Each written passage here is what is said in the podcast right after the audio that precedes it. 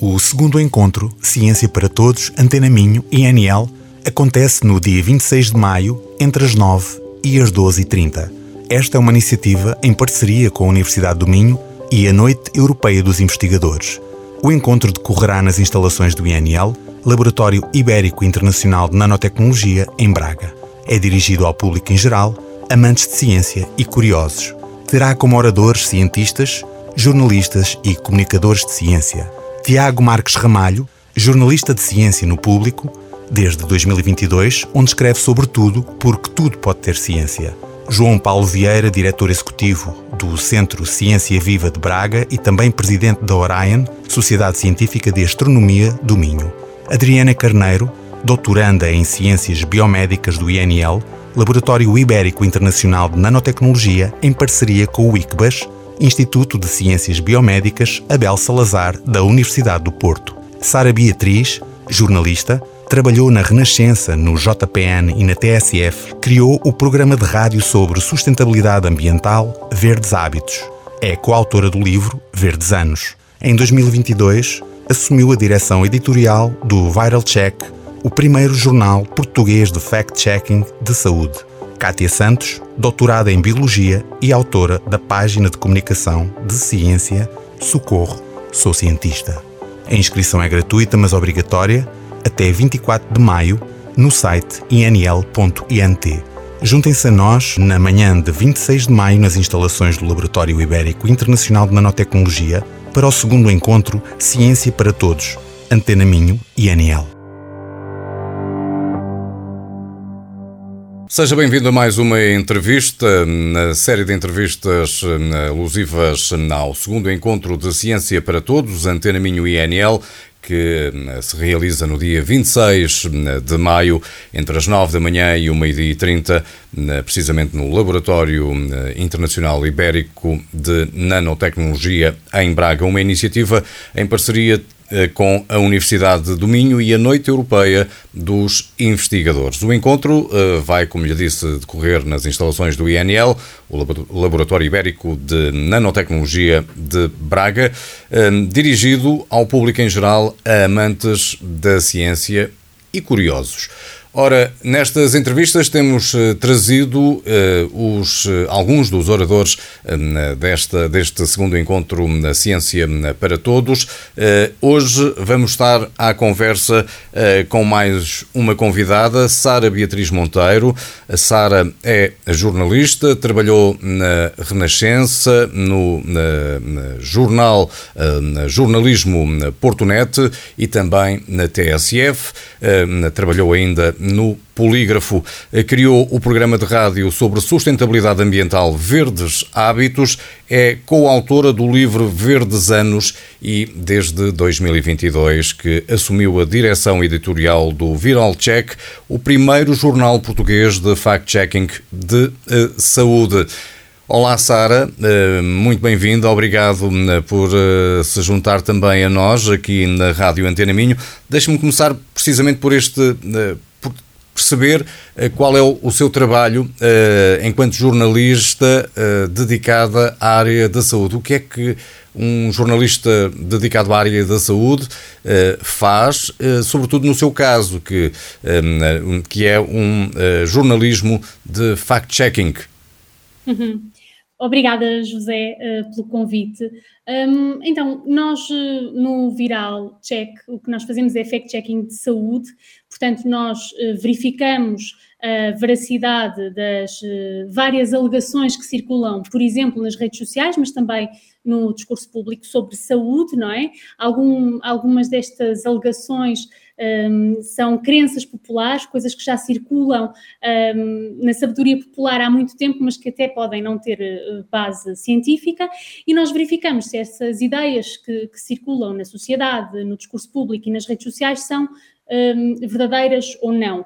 Isto com recurso à melhor evidência científica, ou seja, falando com especialistas naquelas áreas, cruzando fontes, cruzando informações e, e também uh, vendo o que é que existe uh, em termos de evidência científica, uh, quais são os consensos científicos, o que é que está por explicar.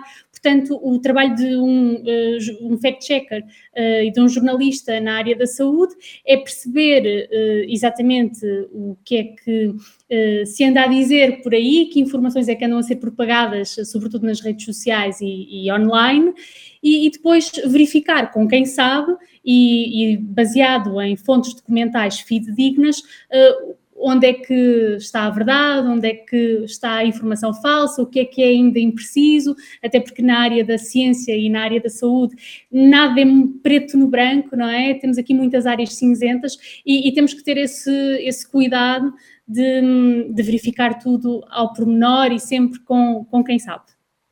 Sara, mas ainda assim, e permitem-me esta liberdade, uh, mesmo quando se vai verificar um facto uh, numa suposta fonte fidedigna, uh, nada nos garante que não haja, não haja um interesse em que a informação possa não ser aquela que a Sara procura e que realmente vá contrapor a tal fake news que a Sara quer combater. Sim, por isso é que nós uh, privilegiamos, em primeiro lugar, fontes primárias, uh, ou seja, nós não vamos citar uh, as conclusões a que outros jornais chegaram, mas sim vamos diretamente às instituições como a Organização Mundial de Saúde, o Centro de Controlo de Doenças dos Estados Unidos e, e outros, outras fontes primárias, não é? E depois falamos com especialistas e depois, sobretudo, cruzamos dados, não é? Cruzamos informação uh, para perceber exatamente o que é que diferentes pessoas têm a dizer em relação uh, ao mesmo assunto, para conseguirmos depois dar a avaliação o mais correta possível. Deixe-me dar-lhe este exemplo, não sei se a Sara concordará comigo está na, na, área da ciência, não diretamente ligada à saúde, mas muita, muita das coisas que ali, ali acontecem depois também uh, poderão estar ligadas à saúde. Uh, nós uh, temos visto, por exemplo, no que diz respeito à astronomia, muitas notícias em jornais, em revistas, com ilustrações. Por exemplo, estou a recordar-me recordar de uma, peço desculpa, que é uma, um planeta planeta que foi eh, como que engolido pela sua estrela. Digamos que o, seu Sol. Uh, vem uma ilustração na, na, no, no, jornal, no órgão, uh, vem uma ilustração de um Sol, um, um astro, uma, uma, estrela, e um, depois o pequeno planeta a ser como que absorvido por essa estrela. Ora, sabemos, uh, pelo menos os mais uh, esclarecidos, sabem que é impossível obter uma imagem, que aquilo é uma imagem artística, que é, é impossível obtê-la. Depois, toda a informação que é veiculada nessa notícia é como que. Uh, muito teatralizada, não, não, acaba por fugir ao cerco do, do que é científico e do, e do que realmente aconteceu naquele, naquele momento. Isto para, para dizer o quê? Na área da saúde, quando olhamos para revistas ditas da especialidade, hum, eh, como por exemplo a descoberta hum, de um medicamento que poderá ajudar ao, ao combate do cancro, hum, acaba por haver aqui também como que uma dramatização eh, da notícia, porque vai chamar leitores, vai chamar um, espectadores uh, e depois acabam por fugir um bocadinho também ao que é realmente uh, a informação veiculada uh, e que poderá ter a ver com determinada descoberta científica ou não? Uhum. Eu acho que é muito importante nós, enquanto jornalistas, sermos, fazermos uma coisa muito importante eh, que é consultar os especialistas e quem trabalha na área e, sobretudo, os investigadores também, para nos explicarem exatamente o que é que um, está descrito num novo um, estudo científico que saia, não é? Porque muitas vezes, uh, talvez por, um, por desconhecimento, outras vezes pela, pela, pressão do tempo e do ao minuto que se sente em algumas redações, eventualmente nas maiores, que, que têm que lidar com, com muita quantidade de informação, pode não haver eh, este tempo para uh, perguntar a um cientista, a um investigador, o que é que aquele uh, conteúdo quer dizer, o que é que aquele estudo quer dizer, e depois acabamos por fazer extrapolações um, que, que, não são uh, responsáveis ou cuidadosas, não me referindo a nenhum caso particular, não é? mas é, é, é frequente um, isso acontecer, muitas vezes por falta de, de, de, conhecimento também. Por isso é que nós, no Viral, fazemos sempre esse esforço para perceber, junto de vários especialistas, sobretudo quando os assuntos não são tão preto no branco, não é? Quando sabemos que são assuntos que têm mais uh, nuances, exatamente o que é que aquele estudo quer dizer. E é importante também os jornalistas saberem que existem diferentes tipos de estudos, que existem diferentes tipos de, de hum, revistas científicas com credibilidades também diferentes, uh, que um estudo uh, que é realizado, por exemplo, em ratos, não pode ser uh, imediatamente não se pode concluir imediatamente que o resultado que tem seja o mesmo em humanos e esses cuidados são todos muito importantes uh, e é um, é um cuidado que nós temos e depois há outra coisa que é muito importante também, que é uh, questionarmos também os nossos vieses uh, pessoais, porque enquanto jornalistas não somos máquinas infalíveis, somos humanos e portanto temos que pôr sempre os nossos vieses em causa e pensar, um, eu estou a dar esta classificação porque de facto reuni o máximo de dados possíveis e percebi que a conclusão é esta, ou estou a ser um, um, condicionado por aquilo que são as minhas crenças. Portanto, esse, esse é um trabalho muito importante que, que os jornalistas têm, têm de fazer e no Viral nós tentamos fazer isso, até porque uh, privilegiamos a, a, qualidade do trabalho em, em relação à quantidade, não é? Para nós é mais importante termos textos bem fundamentados do que termos muitos textos, e isso é uma responsabilidade que nós temos enquanto, enquanto jornalistas. Uh, todos, em qualquer área, uh, na saúde, ainda mais porque é uma área que tem um impacto direto muito grande na vida das pessoas e uma notícia enganadora pode de facto pôr a vida das pessoas em risco, em, em casos mais extremos até. Estou à conversa com a Sara Beatriz Monteiro, é jornalista eh, no Viral Check eh, e eh, ela própria será oradora no segundo encontro de Ciências para Todos, Antena Minho e INL, que acontece no dia 26 de maio. Sara, há muita desinformação em Portugal. Nós sabemos que olhamos, por exemplo, em termos políticos, para, para, neste caso, ultimamente, para as eleições turcas, muita desinformação rola na, na, na, sociedade turca. Pergunto eu se em Portugal acontece o mesmo, se há muita desinformação e se o trabalho de jornalistas como a Sara, no Viral Check, e, e também como foi no Polígrafo, eh, se o trabalho destes jornalistas também é cada vez mais importante porque a sociedade em que nos estamos a tornar também assim o obriga. Sim, eu acho que hum, a desinformação é um fenómeno global e o crescimento da desinformação é um fenómeno global. E uma coisa que nós percebemos muitas vezes, e na área da saúde isso acontece imenso, é uma hum, informação falsa começar a circular numa língua, por exemplo, um, e, e, de repente já foi traduzida para várias línguas e já está disseminada por vários países, vários continentes e atinge aqui de facto uma, uma hum, uma dimensão global e depois hum, é também cíclica, não é? Uma informação falsa que circula hum, hoje no Facebook, daqui a 10 anos pode voltar a ressurgir.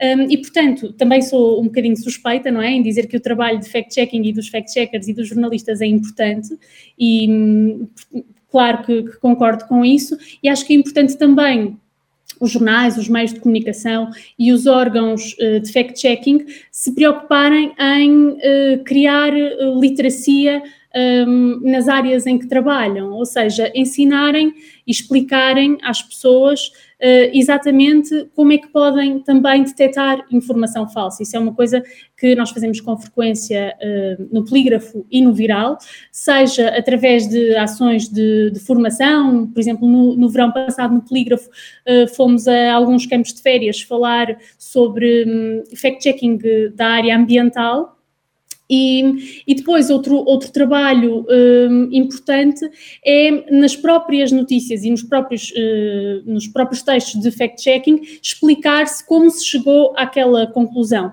para que as pessoas também comecem a identificar quais são as fontes fidedignas, um, explicar, por exemplo, porque é que, no próprio texto, porque é que um estudo chegou a uma determinada conclusão, mas não podemos extrapolar aquilo para humanos porque o estudo foi feito em células ou, ou em ratos, e portanto é muito importante o, o trabalho dos jornalistas e dos fact-checkers, e quanto melhor for o nosso trabalho, mais confiança as pessoas vão ter na nossa, no resultado. Depois acho que é importante também um, ensinarmos as pessoas uh, como detectarem esta informação falsa, uh, algumas pistas, não é, que, que, que, as pessoas podem ter, saberem quais são os sítios onde podem ir à procura dessa informação uh, fidedigna e depois é importante não hostilizarmos as pessoas, uh, ou seja, termos alguma empatia e percebermos que há dúvidas que são naturais porque já estão há tanto tempo na, no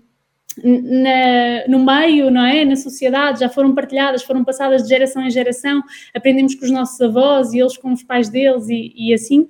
Portanto, é muito importante não hostilizarmos as pessoas e explicarmos exatamente porque é que aquele uh, receio não tem fundamento ou porque é que aquela crença uh, não tem fundamento e não ridicularizar aquela crença, aquele receio, um, aquela ideia que possa estar errada.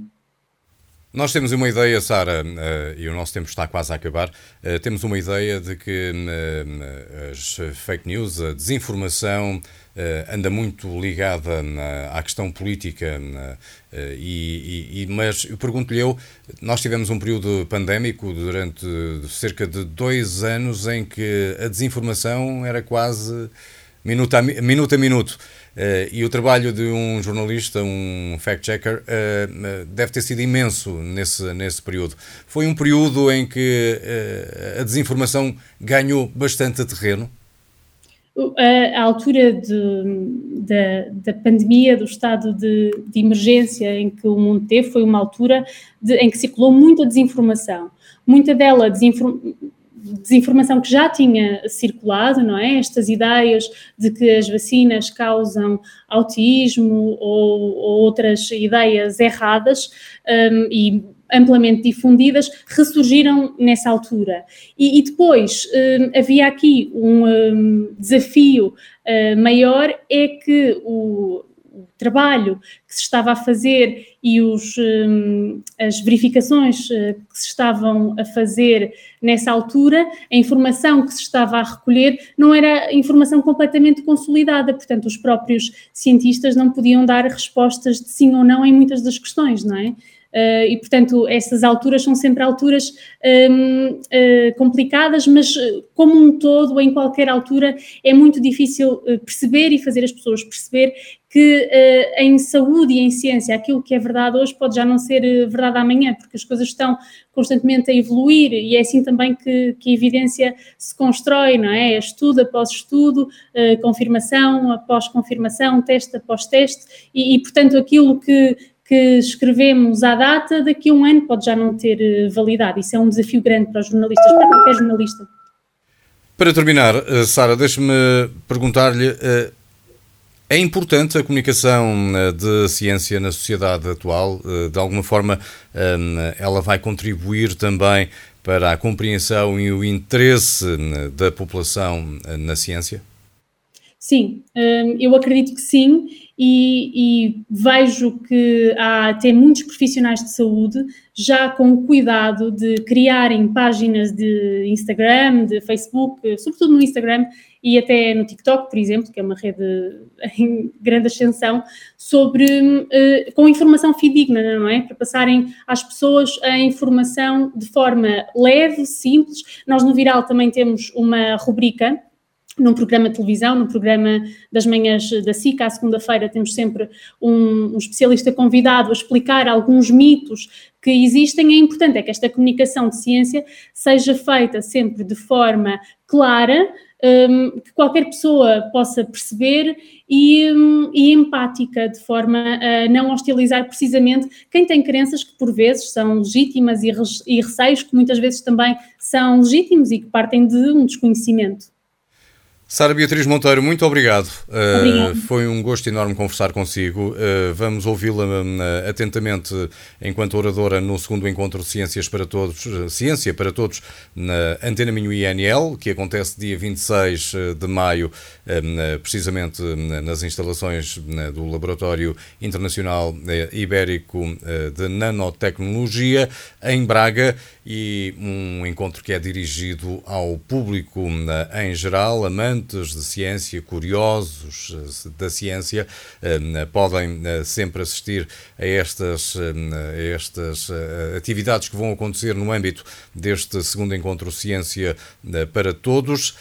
A inscrição é gratuita,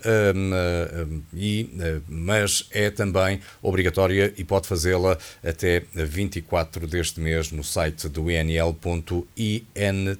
T. Sara, uma vez mais, obrigado e até, até dia 26. Até breve.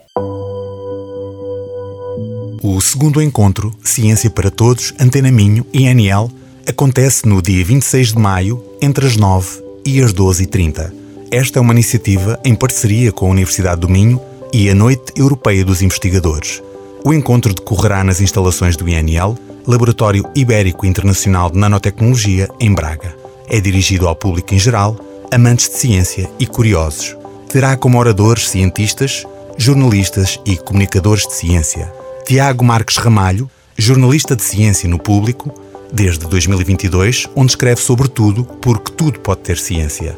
João Paulo Vieira, diretor executivo do Centro Ciência Viva de Braga e também presidente da Orion, Sociedade Científica de Astronomia do Minho.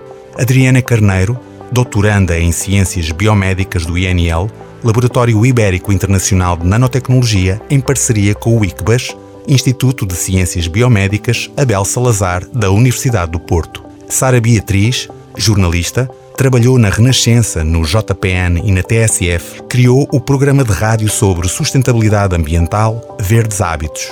É coautora do livro Verdes Anos. Em 2022, assumiu a direção editorial do Viral Check, o primeiro jornal português de fact-checking de saúde. Kátia Santos, doutorada em Biologia e autora da página de comunicação de ciência Socorro, sou cientista. A inscrição é gratuita, mas obrigatória, até 24 de maio, no site inl.int. Juntem-se a nós na manhã de 26 de maio nas instalações do Laboratório Ibérico Internacional de Nanotecnologia para o segundo encontro Ciência para Todos, Antena Minho e NL.